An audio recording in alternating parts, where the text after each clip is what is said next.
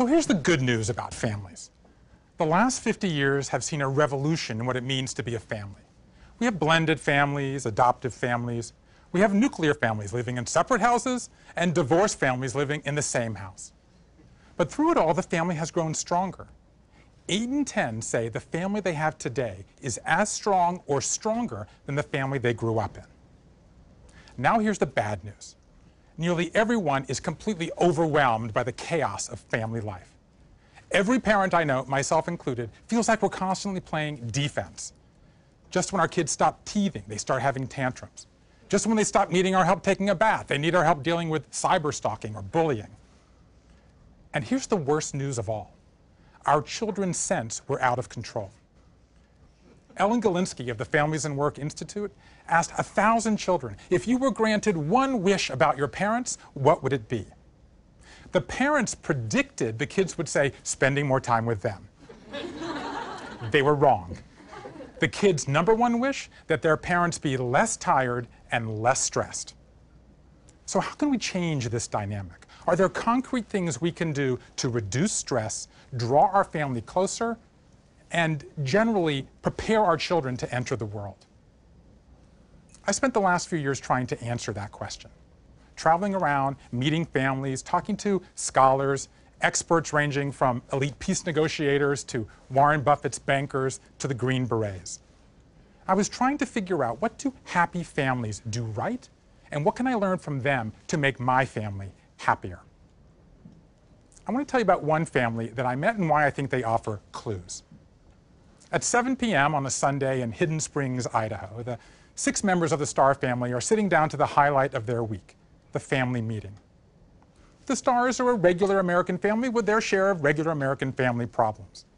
David is a software engineer. Eleanor takes care of their 4 children, ages 10 to 15. One of those kids tutors math on the far side of town, one has lacrosse on the near side of town, one has Asperger's syndrome, one has ADHD. We were living in complete chaos, Eleanor said. What the Starrs did next, though, was surprising. Instead of turning to friends or relatives, they looked to David's workplace.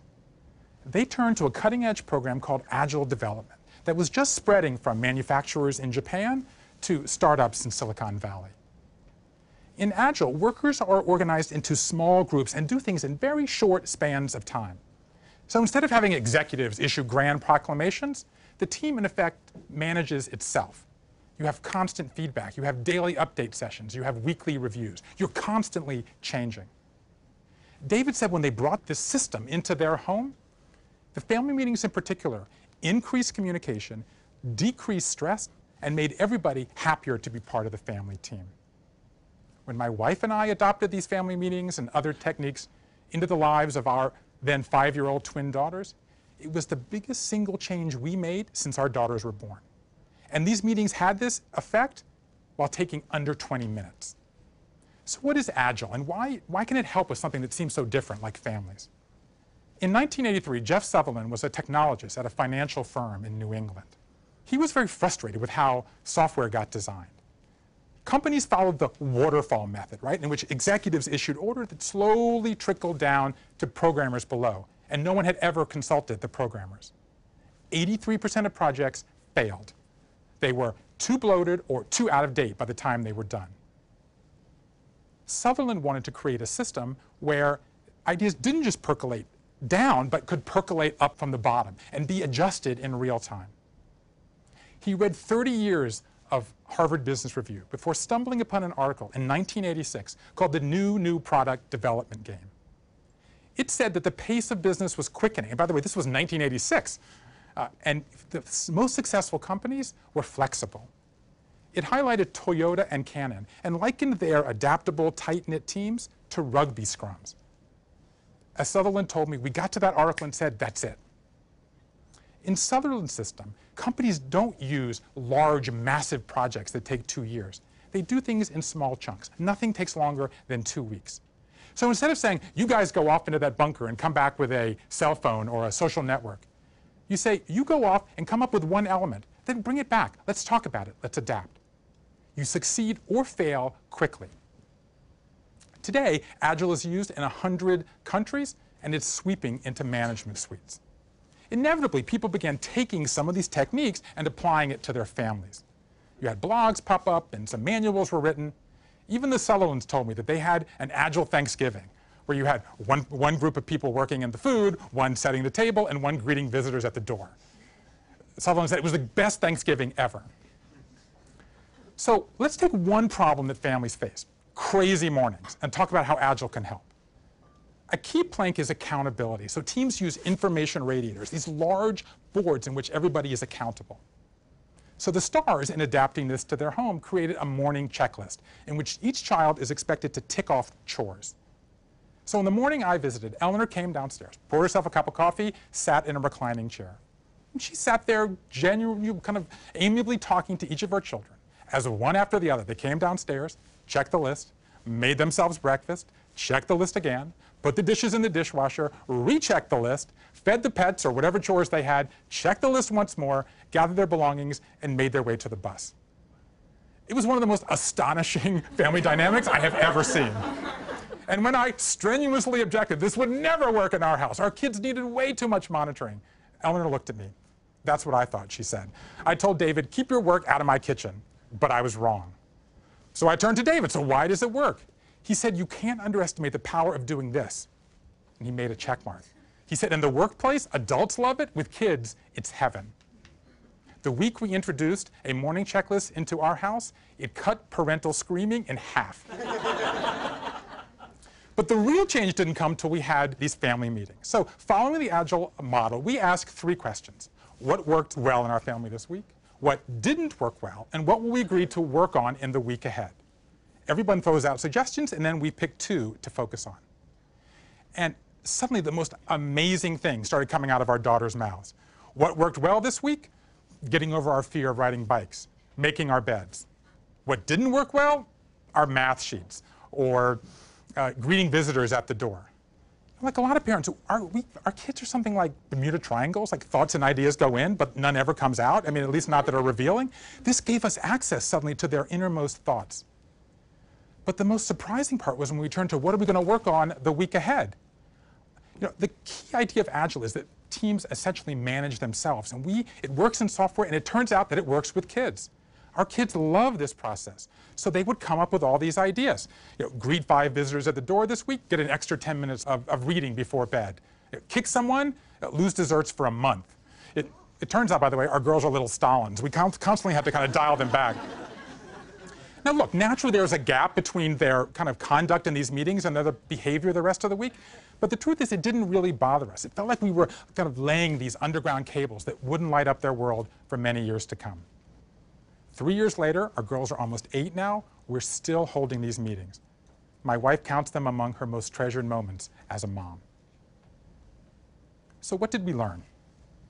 The word Agile entered the lexicon in 2001 when Jeff Sutherland, a group of designers, met in Utah and wrote a 12-point Agile manifesto. I think the time is right for an Agile family manifesto. I've taken some ideas from the Starrs and from many other families I met. I'm proposing 3 planks. Plank number 1, adapt all the time. When I became a parent, I figured, you know what, we'll set a few rules and we'll stick to them. That assumes, as parents, we can anticipate every problem that's going to arise. We can't. What's great about the Agile system is you build in a system of change so that you can react to what's happening to you in real time. It's like they say in the internet world, if you're doing the same thing today you were doing 6 months ago, you're doing the wrong thing. Parents can learn a lot from that. But to me, adapt all the time means something deeper too. We have to break parents out of this straitjacket that the only ideas we can try at home are ones that come from shrinks or self-help gurus or other family experts. The truth is, their ideas are stale. Whereas in all these other worlds are these new ideas to make groups and teams work effectively. Let's just take a few examples. Let's take the biggest issue of all, family dinner. Everybody knows that having family dinner with your children is good for the kids. But for so many of us, it doesn't work in our lives. I met a celebrity chef in New Orleans who said, no problem, I'll just time shift family dinner. I'm not home, can't make family dinner, we'll have family breakfast. We'll meet for a bedtime snack. We'll make Sunday meals more important. And the truth is, recent research backs him up. It turns out there's only 10 minutes of productive time in any family meal. The rest of it's taken up with take your elbows off the table and pass the ketchup. You can take that 10 minutes and move it to any part of the day and have the same benefit. So time shift family dinner, that's adaptability. An environmental psychologist told me if you're sitting in a hard chair on a rigid surface, you'll be more rigid. If you're sitting on a cushioned chair, you'll be more open. She told me when you're disciplining your children, sit in an upright chair with a cushioned surface, the conversation will go better. My wife and I actually moved where we sit for difficult conversations because I was sitting above in the power position. So move where you sit. That's adaptability. The point is there are all these new ideas out there. We've got to hook them up with parents. So plank number one, adapt all the time. Be flexible, be open-minded, let the best ideas win. Plank number two, empower your children. Our instinct as parents is to order our kids around. It's easier, and frankly, we're usually right. There's a reason that few systems have been more waterfall over time than the family. But the single biggest lesson we learned is to reverse the waterfall as much as possible. Enlist the children in their own upbringing. Just yesterday, we were having our family meeting, and we had voted to work on overreacting. So we said, okay, give us a reward and give us a punishment, okay? So one of my daughters threw out, you get 5 minutes of overreacting time all week. So we kind of liked that. But then her sister started working the system. She said, do I get one 5-minute overreaction, or can I get 10 30-second overreactions? I love that. Spend the time however you want. Now give us a punishment. Okay, if we get 15 minutes of overreaction time, that's the limit. Every minute above that, we have to do one push-up. So you see, this is working. Now look, this system isn't lax. There's plenty of parental authority going on, but we're giving them practice becoming independent, which, of course, is our ultimate goal. I mean, just as I was leaving to come here tonight, one of my daughters started screaming. The other one said, overreaction, overreaction, and started counting. And within 10 seconds, it had ended. To me, that is a certified agile miracle. So the point is, and by the way, research backs this up too. Children who plan their own goals, set weekly schedules, evaluate their own work, build up their frontal cortex, and take more control over their lives. The point is we have to let our children succeed on their own terms, and yes, on occasion, fail on their own terms. I was talking to Warren Buffett's banker, and he was chiding me for not letting my children make mistakes with their allowance. And I said, but what if they drive into a ditch? He said, it's much better to drive into a ditch with a $6 allowance than a $60,000 a year salary or a $6 million inheritance. So the bottom line is empower your children. Plank number three, tell your story. Adaptability is fine, but we also need bedrock. Jim Collins, the author of Good to Great, told me that successful human organizations of any kind have two things in common. They preserve the core, they stimulate progress. So Agile is great for stimulating progress, but I kept hearing time and again, you need to preserve the core. So how do you do that? Collins coached us on doing something that businesses do, which is define your mission and identify your core values. So he led us through the process of creating a family mission statement. We did the family equivalent of a corporate retreat. We had a pajama party. I made popcorn. Actually, I burned one, so I made two. My wife brought a flip chart, and we had this great conversation, like, what's important to us? What values do we most uphold? And we ended up with 10 statements. We are travelers, not tourists. We don't like dilemmas. We like solutions. Again, research shows that parents should spend less time worrying about what they do wrong and more time focusing on what they do right. Worry less about the bad times and build up the good times. This family mission statement is a great way to identify what it is that you do right. A few weeks later, we got a call from the school. One of our daughters had gotten into a spat.